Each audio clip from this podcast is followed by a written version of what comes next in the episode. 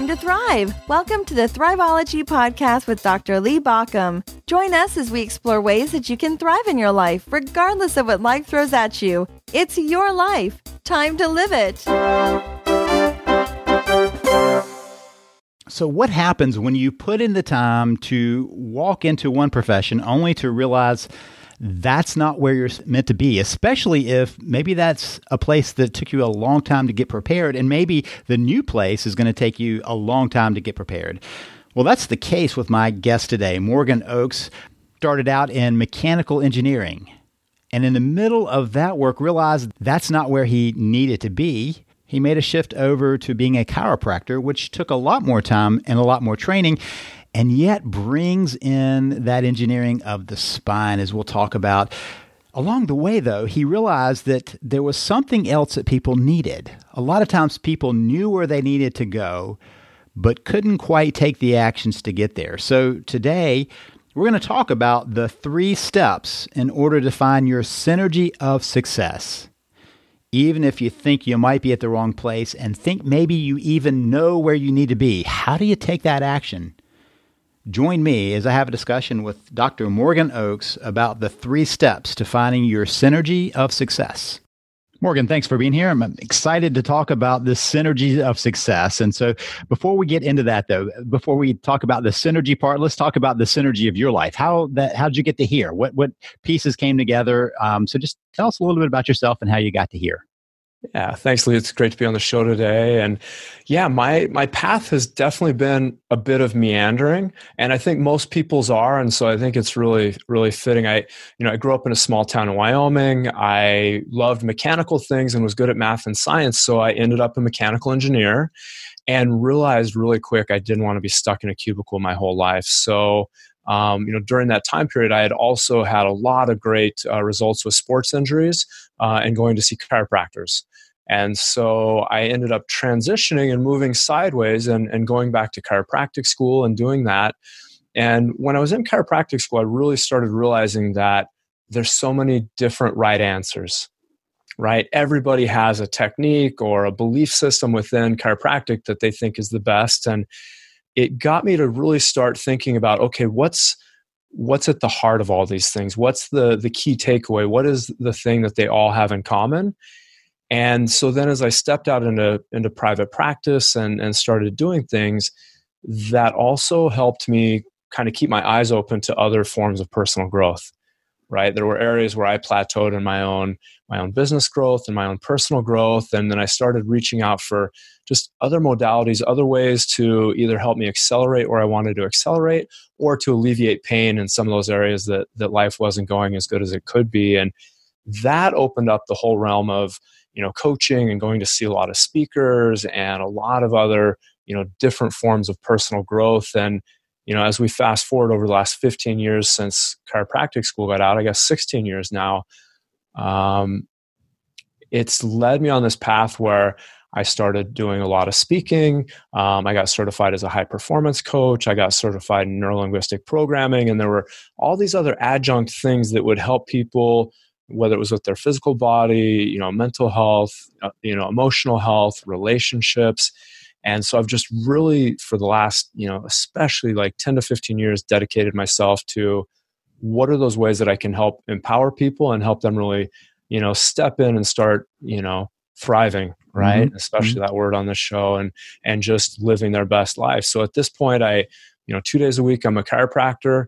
Uh, three days a week, I'm a, a coach and a speaker and have a podcast, and and all of it's really focused on how can I, you know, take the power and put it back in that person's hands and allow them to to start creating and living the life that they most want. So I'm going to give you a bigger word than meandering. Yes. Carl Jung talked about circumambulation. so, Ooh, I love that people, one. Yeah, just tell people you're you've been circumambulating for a while, to going around as you're walking and wandering. It's just a little longer. Anything from uh, Jung, I'm typically going to listen. So yeah, I, I, like that's the origin. It sounds a little better than I meandered. Yeah, I, I circumambulated for years. Yes. Uh, so I'm kind of curious. Um, a couple of things. One, you said you had some success with sports injury, meaning you uh, had success getting injured, or you had success recovering or helping. Yeah, good question. So eighth grade, I'm uh, I'm on the the front line for the kickoff return team, and they kick an onside, you know, kick, and I'm the I'm the guy that grabs it, and then all these big dudes hit me on top of my helmet, and I finish the game. It's about a hundred mile uh, bus ride home back to to home after this game in Wyoming, and I get home and I can't turn my neck left or right. Mm-hmm. Next morning, off to the chiropractor my dad had been seeing, and one adjustment, and either fortunately or, or unfortunately, depending on how you look at it, right back to school, right back mm-hmm. to practice. And I just, it really helped through, you know, another five years of football, a decade of rugby. And so, yeah, that was kind of my introduction into, chiroprac- into chiropractic and, and the really positive results I've seen there. Yeah. Yes. Uh, fortunate or unfortunate, you you recovered quickly. So it was you mastering your own injury. yeah, yeah. Yeah. Which also brings this interesting juxtaposition. Uh, you so you were trained as a me- mechanical engineer, and then I noticed that you know chiropractors are mechanical engineers of the spine. Yeah. So you went from one from I mean kind of the external to the organic uh, piece of getting things aligned and getting them where they're supposed to be to be stable. Yeah, really great job connecting those dots because a lot of people think they're so, you know, separate that they don't tie that together. And I always tell people everything that I learned in engineering school, we stole from nature, mm-hmm. right? The d- three different types of fulcrums and all these things. So when it came to coming into the human body, um, uh, to be honest, memorizing all the anatomical words and and a lot of that was a lot of work for me. But understanding, comprehending how the body was actually doing what it was doing came to me really, really natural. And I, and I think as I've progressed, it's helped me see why all the techniques worked. It's helped me create some of my own. It's helped me not get stuck in a paradigm or a framework, but really look at the person in, in front of me and be able to see, oh, here's what's happening. There might not be a name for what we need to do, but here's what needs to happen. You know, what's interesting to me is I've met a lot of chiropractors, and they, uh, more than any other profession, seem to be interested in learning more of the kind of the tangential stuff, pulling in more things than any other. I mean, uh, you know, I meet an accountant, and they may have some outside interest, but they do accounting. And I meet a, an attorney, they do law, and I meet doctors, and they usually stay in their specialty. But chiropractors tend to um, circumambulate. they go into other areas. What, what do you think that's about? What do you think pulls that in? What what did it for you? Well, if you think about what's mainstream in the let's say in the U.S. at this time, chiropractic's a little outside mainstream. So I think people need to be wired slightly different to step mm-hmm. into the profession to begin with. Uh, the other thing that really motivated me was there's this bell curve of what we get really great success with. And I think that's true for any profession. And so for me, I'm like, okay, the bell curve's awesome, but I would have those people that were on the fringes, and I'm like, okay, what do I do for them? Right. And it was my my drive to help everyone that was coming into my office that I think really led to the tangential pieces coming in, hmm. extra techniques, other pieces. You know, even when we look at, let's say, uh, research on chronic low back pain top 10 things that are you know indicators or drivers for chronic low back pain only three are physical right mm-hmm. so if we're not dealing with the psychosomatic and some of those tangential issues we're really missing the bullseye on on truly being able to help those people and so i think it's the fact that um, those people in my office that weren't being helped in the way that the the you know the core under the the bell curve were it was my drive and motivation to be helping them as well that that helped you know bring in those other s- subspecialties. It's basically trying to widen the bell curve, make it a much wider place to be. Yeah, yeah, and and and really not based on business or trying to open up other you know other niche markets, but really for that person that you know. I, I remember there were uh, two women in my office at the same time. This was probably in like 2006. Their necks looked the exact same on X-ray, same level of fitness, same level of patient compliance same treatment paradigm, and one was getting tremendous results and the other wasn't. Right, and I can still picture her face to, her face today, and and basically that interaction um, got me into adding in a whole second um, technique or paradigm into treating the office. You know, treating people in the office, and I found that the combination of those two techniques were better than the the one, and and even within that, at chiropractic school 2000 you know people going through school at the same time. There were 10 people working in the rehab department basically learning physical therapy and i was one of those 10 and i didn't you know i didn't really find out till 15 years later that the research shows you know chiropractic by itself amazing. Physical therapy by itself amazing. When you add the two together all the research all the positive outcomes are there's a synergy there right? There's a one plus one equals equals more than two and so i've loved combining techniques for those you know the added benefit of the outcome hmm.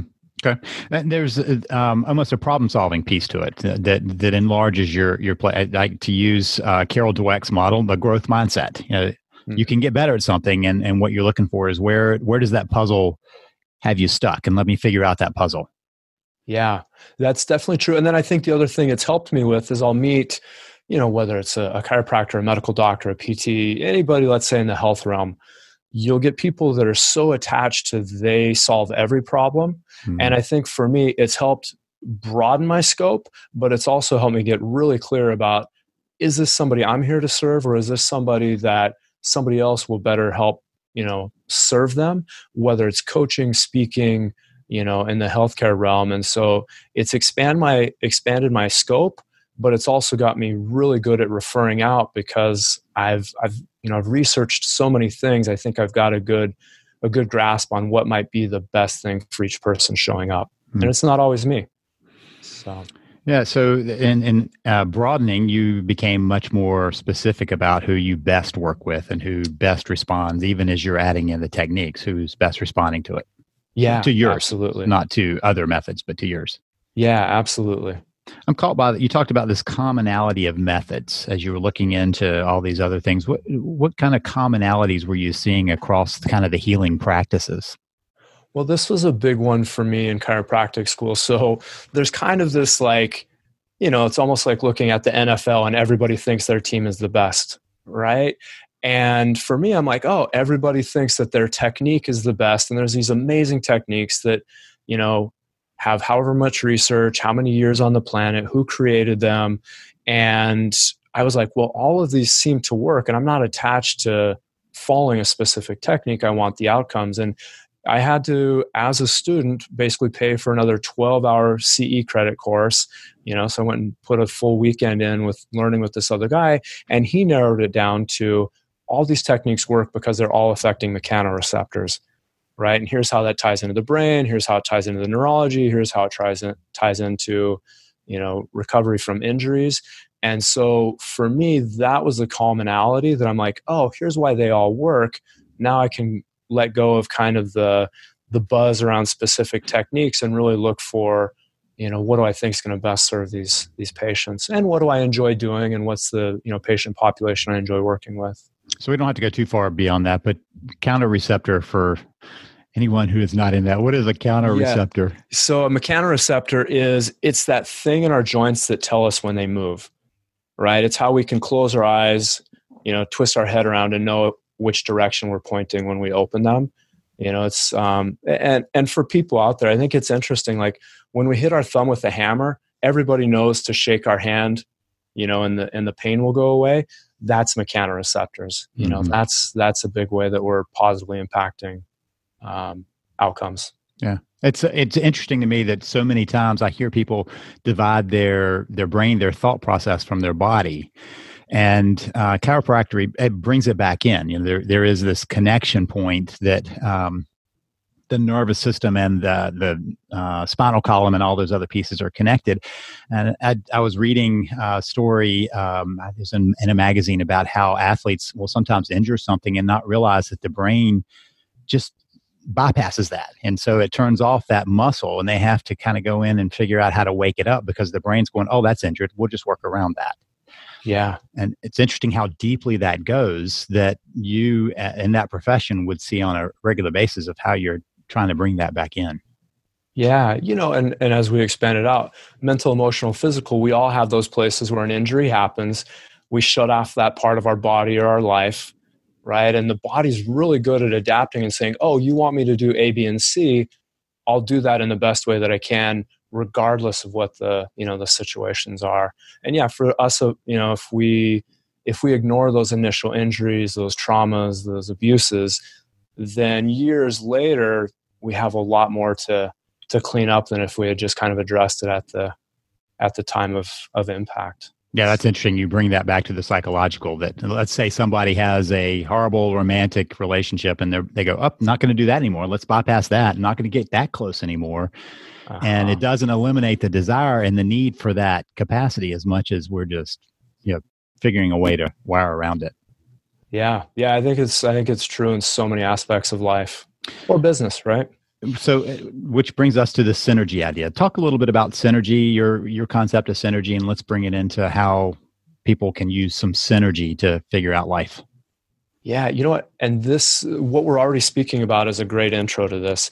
Something happens in life it doesn't go the way that we want it and so we're like oh not going there again and we kind of limit our choices or maybe we just get stuck in one path. And so the synergy of success you know whether you know and i think it's always important for anybody listening to the show there's probably something in their life that it could be going better. Maybe it's relationship health business. It's it's this place in life. And it's really easy for us to get either stuck in inaction or stuck in a specific action and kind of stop asking those good questions. So the synergy of success it's a framework of clarity courage inspired action and you go through those steps. And even more simple is listen and then step. Right. And so for a lot of people, if something happens in our life and we go, oh, I'm not going to do that again, like a, a, a relationship that doesn't work out, well, it's not a true answer and we're not completely happy there. So we might get into this place of, you know, basically a lack of clarity of how to move forward or inaction. Right. And so what I love about the framework is it requires us to always be asking good questions and taking steps forward. So, you know, listen to what I'm needing, take a step forward, which then gives us more more of an outcome, more clarity, more data, and then we get to go back and listen again and keep moving forward. And so it really just brings a, a flow that you know, I feel like there's kind of two different halves of society. Like the US is a very dynamic, driven, you know, Nike just do it society. So we've got a lot of people taking action but in this framework, it's about inspired action, mm-hmm. right? And so that inspiration piece is something that we actually care about. It's not about hustle. It's not about drive. It's not about, you know, blindly just, you know, blowing through whatever we're doing. It's about inspired action. But if you've been in action for a long time and haven't continued to ask good questions and get more clarity, it might be that it's not the right action for you. And then the other half is I think there's people that always are asking those questions What should I do? Who's the coach? What's the thing? you know they always keep asking questions but they're not courageously stepping into action mm. you know and i think when the three of those work together it allows us to get ourselves out of corners we've painted ourselves into it allows you know relationships to kind of evolve and transition and grow uh, it allows you know business things to move forward it allows us to make different decisions about health I just find that it applies to a lot of places and in people's different aspects of their lives.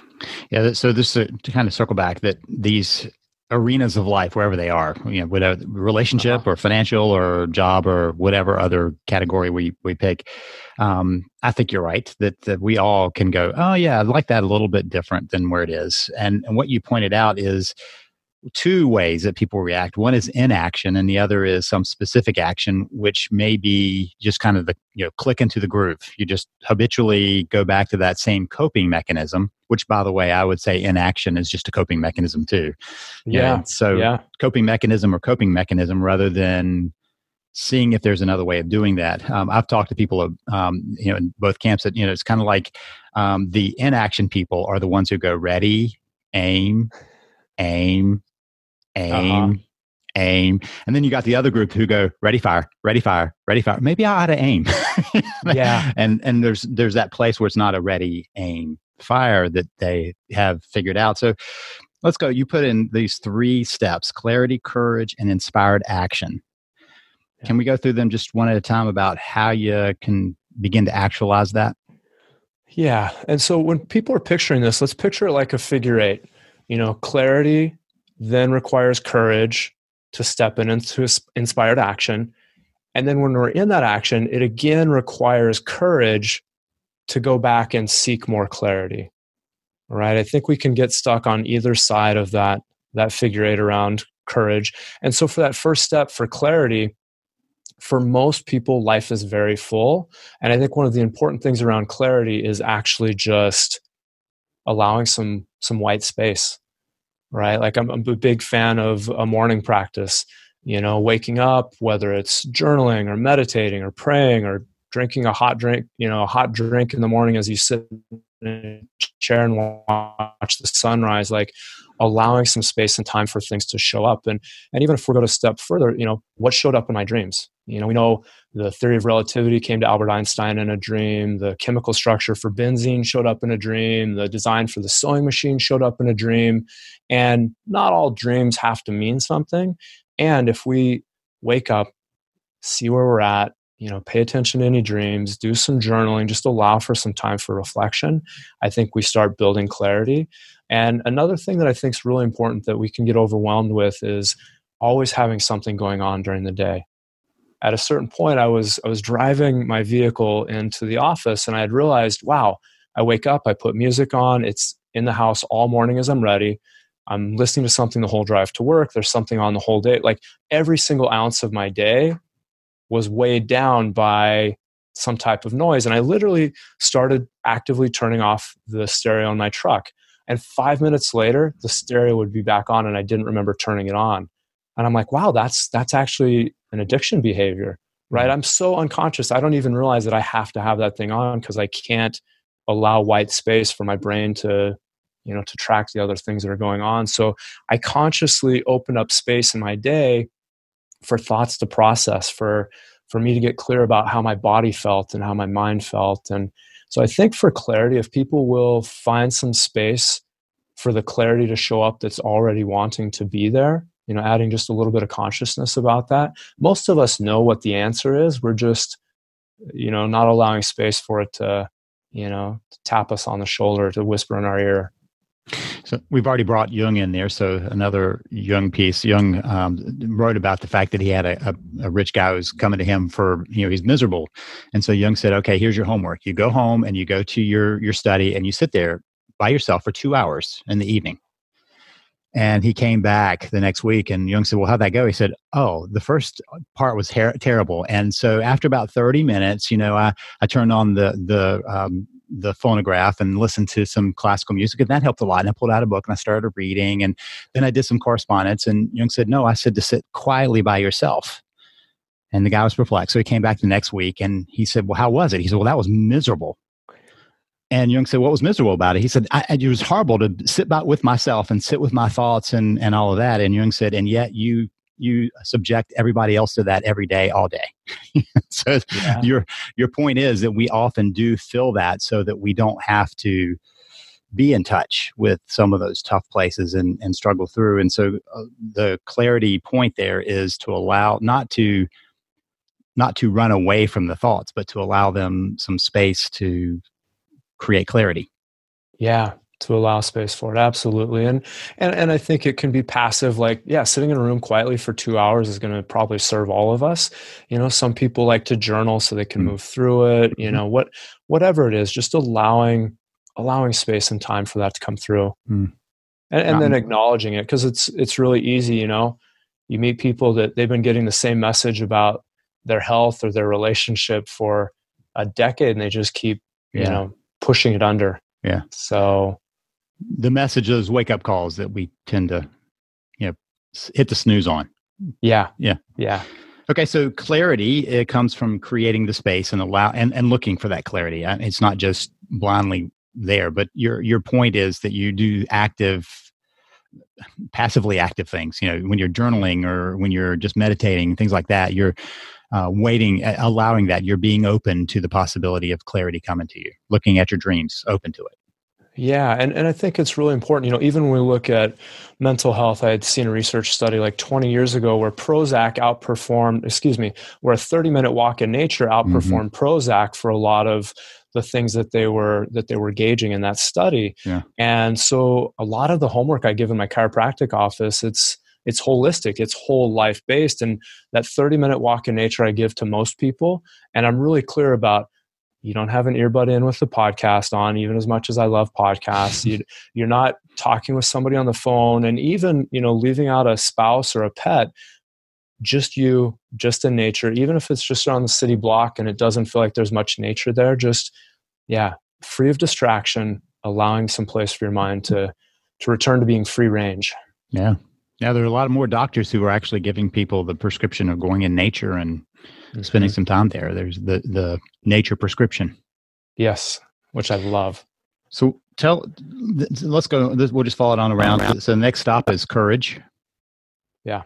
What so yeah so courage courage is an interesting thing because you know a lot of times when you ask somebody they've known for a decade that what they're doing is not working right? And they just have not summoned enough courage to step into that next thing you know?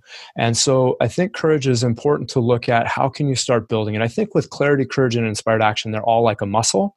And mm-hmm. when we do those things to strengthen them pretty soon we're able to do more tomorrow than we were yesterday right? So for courage i think one of the things is you know starting to get small victories right? So let's say somebody's thinking about going back to school. Well signing up for school and applying for student loans might be a really big step but a really easy step might be just starting to have that conversation with friends and getting online to see what schools you're interested in and actually explore what the student loan process might look like right? And those are some small steps that create some victories so that you can start moving forward. So i think that's one of the ways to start kind of tipping that courage scale by doing the small things so you can step into the bigger things. Um, i also like you know who are the five people that we surround ourselves with? Mm-hmm. you know if you're surrounded by people that are they're vibrant and they're moving forward in whatever area it is that you're hoping to you know to really improve and grow in you're probably going to be brought forward. You're going to you know you're going to synergize with what they're doing and that's going to help support you. Um, i think we can also make it more direct and i hear a lot of people talking about oh like you know i'm seeing all these things on facebook and it makes me feel horrible right? There's that real shadow aspect of comparison when we look at things outside of ourselves. And if we can if we can turn that into the idea of modeling you know if there's somebody that lives down the street and they've got you know it seems like the kids are happy and healthy it seems like a good relationship and it seems like they're doing you know doing well let's say financially you might start modeling like oh what what's this person doing? How are they living into this this you know life of thriving that I'm really interested in and experiencing. And so you can start modeling things after them. I think a step beyond that is you can start mentoring with somebody, right? So somebody's doing what you're doing in a way you'd like to be doing it. And most people, if you ask them for help or support or, hey, how do you do this? How do you do that?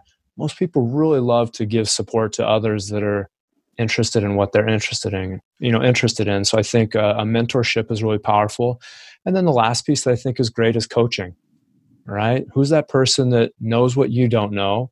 And there you can go directly to them for the purpose of raising yourself up. So I like letting go of comparison, stepping stepping into modeling, mentoring, and or coaching where applicable, and start building, you know, those small steps of courage that can allow for the bigger things to happen.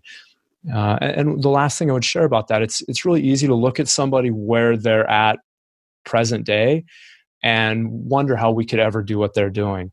And the reality is, for anybody out there, you know, it was so many micro steps of courage and momentum and movement.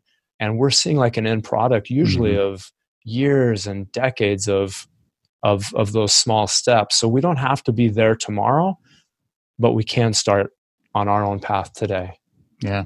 Yeah, and which is uh, that is that world that we live in of comparison. You know, you, you see somebody who's down the road, and yeah. you go, "Oh my gosh!" It, it, it's not just that they walked that road, but they suddenly you know, somehow had a you know, on ramp. yeah, and that's the comparison point. I'll never be to that place, rather than seeing, well, they were somewhere before that. That that took a lot of work to to walk that same path. What I like about that word courage is it's not waiting to have no fears about doing this. Yeah. It's still stepping in. Yeah. You know, and if we go back to clarity, because sometimes people be like, oh, I'm super courageous. I don't, I just don't have clarity. Right. And for, for all of these things, it's a, it's a best approximation. right? So clarity isn't a noun, it isn't a place, it isn't like Omaha, Nebraska, and we just have to drive there. That's probably halfway between where you and I actually live, you know, possibly. So it's not about driving to Omaha, Nebraska. Clarity is a verb, it's an action. You know, what's what's that step today that I can take? I may not know a hundred steps down the road, but what's the one step I need today? And and even when we take the wrong step, it gives us clarity, you know, they they talk about you know the number of times a ship is off course and and going across the sea to a destination they're very rarely actually headed at the right place they're always correcting left or right and continuously moving forward and i think if if people can let go of perfectionism you know get enough clarity to take a step and know that more clarity will come based on that but it, it requires that courage of actually putting your foot on the gas and and and driving out, either out of uh, louisville or or Seattle. So. Yeah, and that's interesting. You talk about clarity, and people do see that as an endpoint. Yeah. And you're you're saying that that's a process. Even cl- getting clarity is a process, and probably ever evolving. Um, as I talk with people, no matter where they are in their career, you know, it, it's interesting. They go, "Well, this is where I now see myself going." You know, it's it's it's not a permanent state. Yeah, there, there can be changes along the way. Yeah, as you're proof of. Yeah, and five and ten year plans are amazing right? I, I, do believe in those. I believe in SMART goals. I also believe in dream boards. And I also believe that, you know, there's a small step that all of us can take today. And, and again, kind of mirroring back to the listeners, like as I'm talking about clarity, there's probably a, a place in their life where like, oh my gosh, this is my place. This is my thing.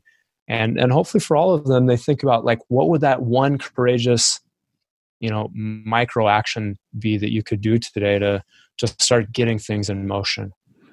So where does that shift to inspired action? Yeah. So again, I think I think uh, Americans in general tend to do a lot of action, a lot of hustle, a lot of movement. Mm-hmm. We're not slowing down very much. We always grind always it hustling, out, grind it out, and we're yeah. always hustling on to that next thing. Possibly because we don't want to allow any space for clarity right i think it can it can be part of that addiction piece so the piece with inspired action is it's about making it sustainable as well right? We all know those people like, oh, I'm going to do this thing. And for a week or a couple weeks or even a month, they just kill themselves. And then they burn out and they don't do anything for the next 11 months. Yeah. Right. And so I think it's about, you know, what are the steps that you can do? How can you have it be sustainable? You know, and, and I know for me, you know, fitness and diet are very important to me because if I don't do those, I can't sustain the level of work that I want to produce. I can't show up for my patients, my audiences, my clients. I can't show up in relationship and friendship. You know, so I do that as a, a foundation to keep me in inspired action. You know, I also meditate to keep my headspace where it needs to be. Um, I have very big goals, and I also, you know, focus those in so that I can do the thing today that doesn't make me feel like I need to pull an all nighter. Hmm you know? So i think inspired action is about getting really clear about what are the things that i want to do and how can i have them be sustainable moving forward you know? Whether it's you know somebody starts trying to work at home and they don't set up their ergonomics and then they can't get any work done because they have low back or neck pain or you know they they're not taking times for proper meals so then they eat horrible foods so then they have to crash and take a nap during the afternoon um, just you know, or they're so devoted to one thing that you know to one plant in their life that all the other plants kind of wither mm-hmm. you know so i like i like having a very holistic approach about the things that are important in my life and making sure that a week a month a year from now that all those things are still well proportioned you know i've watched people are the same thing the on, it's kind of the on fire action people you know they they make a plan january 1st i'm going to get in shape and they you know, they go kill themselves. Yeah. And that lasts, you know, a week and a half, two weeks, and they're too sore to move, probably have strained something, probably need to see the chiropractor to get back to where they need to be. And they give up because yeah. obviously they're not built for that or some other. And then the people who do like just action, you know, going anywhere. But the word inspired, you know, I love the inspired meaning to take the spirit in, insp- inspiration to take the spirit in mm-hmm. uh, is a different thing um, that's looking for something that's from a, a, bigger place, a deeper place. Yeah, and if we look at like sustained discipline, I, uh, yeah, I was talking to a, a father who was sick last week and he was just talking about how beat down he was and i also got a chance to chat with a mother that was sick last week and i think mothers are really good at this right they're so inspired typically to take care of their children that even when they're sick they keep moving forward hmm. Right? Because they're so dedicated to the cause of raising those kids. And i you know so i really you know just applaud them. And i always look to that. And i think we need a version of that in our own lives. If we're simply taking actions if we're simply going to a job if we're simply like putting in time in a relationship if we're simply doing something but we're not inspired it makes it really easy to to be inconsistent to fall away from it to not stay with it and i think when we get really clear about what we're passionate about what we love who we love you know then it brings in that extra piece that'll help us put in those extra hours that will you know help us keep going when you make those 100 sales calls and you don't get the three sales that statistics tell you you should have in your industry or whatever it is so you know if it's inspired we'll stick with it and we'll keep going because it means more to us than just the action mm-hmm. you know and and and you talk about people like oh i've never you know i've never worked a day in my life. Those people are inspired. You know those people that can be up all night when their children are are sick and having nightmares you know they're inspired. That keeps it in them keeps them in it. And and for those people that you know make sure that they keep their relationship vibrant you know so they can have those difficult conversations so they can be you know the good and the bad times. So I, I just i think it's really important and i think it if everybody was doing a little bit more of what they were inspired about it just changes the the vibrancy and vibration of of everyone yeah, my my uh, observation of people who are doing inspired stuff is that they put up with the the struggle. They'll, they'll push through it. Uh, they'll face the struggle, which is big, um, and it doesn't feel the same kind of struggle. It doesn't feel like you're just you know beating the water or, or trying to swim upstream. You're you're if you swim downstream, unless you're just floating along, you're still paddling and still doing the work. You're just making better progress because you're you've got something behind it. You've got a bigger something there. Yeah, and I think you know, especially I definitely delve into spiritual arenas, arenas as well, and you know, there's this myth of ease and grace and everything. Yeah, you know, but there's the other side of that that somebody like Brendon Burchard would say, you know, when opportunity knocks and you open the door, you know, work is who shows up, mm-hmm. right? So I think if uh, you know, and for people listening, like, oh, how do I find my passion? Part of it comes through clarity we when we slow down and, and let go of comparison and let go of shoulds and let go of you know these external influences most most of us know what we love and can probably bring more aspects of that into what we're doing. I was i was speaking to a group of uh, of lawyers a couple of weeks ago and you know let's say there's an accountant in the office doing that work. They may not love accounting 100% i think most accountants should love numbers and should love how that's built out but somebody let's say it's a small part of their overall job if they maybe they love service right? Like i love supporting the team or i love supporting other people. Well a lot of things that we wouldn't necessarily like to do might be feeding that part of us that likes to be of service or to be part of the team. And then instead of focusing on the piece that isn't working be like oh my gosh like if i didn't do this piece those people would suffer. The team mm-hmm. would suffer right? So finding you know passion doesn't always look like well i want i want to be fly fishing for a living you know? It it it may not look like that thing you do on the weekends you know 30 weekends a year but it may be that you can find something you're passionate about and see how that actually could be melded with gifts and talents that you have in the in the workforce. Yeah. Yeah I, I, I so often hear people talk about if it was meant to be you know it shouldn't be this hard yeah. Eh, which I, I, find to be an interesting myth. You know, there are those who are like, I'll make it meant to be. You know, I'm going to grind this out and no matter what, I'm going to succeed. And, and sometimes I'm like, yeah, that grind seems like it's misery, really. But then there are those who are like, yeah, this shouldn't be that tough. And my, a lot of my work is with people in relationships. You know, I hear, well, relationships shouldn't be that hard. And I'm like, where did you hear that? I mean, where else does that work? If I go, you know what, I want to get stronger. Um. Do I do that by not ever lifting anything heavy, or do I take on some challenges to build that up. And, uh, but the difference I think that you're pointing to is the fact that when it's something that's important, you're willing to. You know, if it's parenting, you're willing to go through it because that's where you find it important. I, you know, the the um, research shows that um, parents of young children are at their unhappiest state with their deepest level of meaning. You know, at the same time, they are, mm. because personally, they're not sleeping. they yeah. no longer can manage their stuff as easily. They've got to make all the concessions. And yet their sense of meaning is at an all time high. You know, that's, it's interesting that it's not the happiness thing at that moment. They're going with the meaning. What's my purpose here? What's my meaning piece over what, what makes me happy? So, yeah. Yeah. Yeah, and and we need to care about something enough to, you know, to go beyond the honeymoon phase in a relationship, to go beyond the puppy phase and pet mm-hmm. ownership, you know, to go beyond the like, oh, I just got my new logo for my new business, or that I, I haven't launched yet, but look at the logo. yeah, I got the yeah, logo for it and the business cards. yeah, and the website. I got all the stuff. And I made a single sales call, or even yeah, figured out but my clients.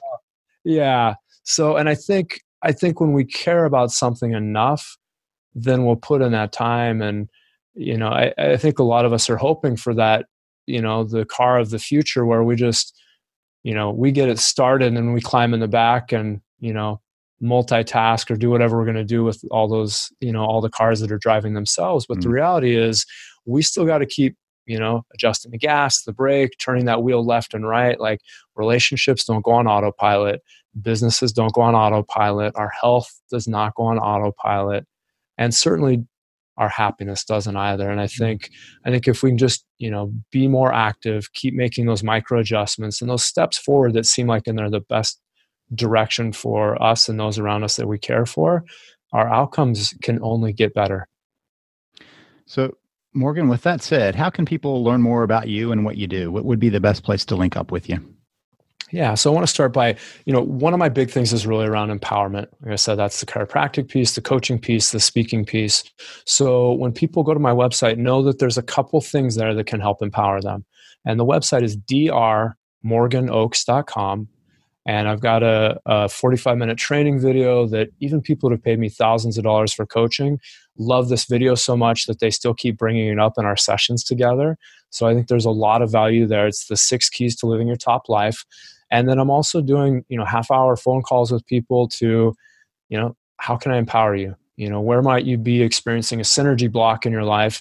Can we kind of bust that loose? And some people call me and i refer them to a youtube video and a and a book they can get on amazon prime and i never talk to them again and it feels like a fulfilling you know situation because i know that their life's going to improve and other people want a little bit more than that. So that's that's a good place to go and, and hopefully be empowered so, for any dyslexics who are listening who need a little more help with that uh, website, DR, the letters DR.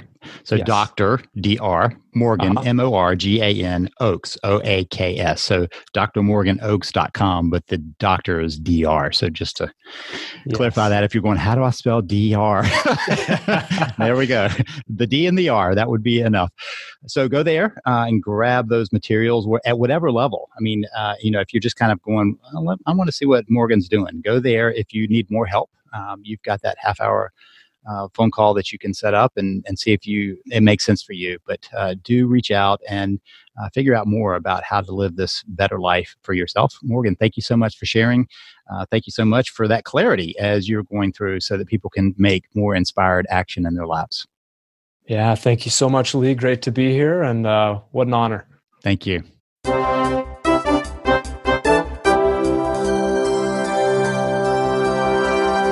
Listening to the Thriveology podcast. Thank you for listening. If you want more information, visit us at thriveology.com or at thriveologymagazine.com. Remember that Thriveology is spelled T H R I V E O L O G Y. It's your life. Time to live it.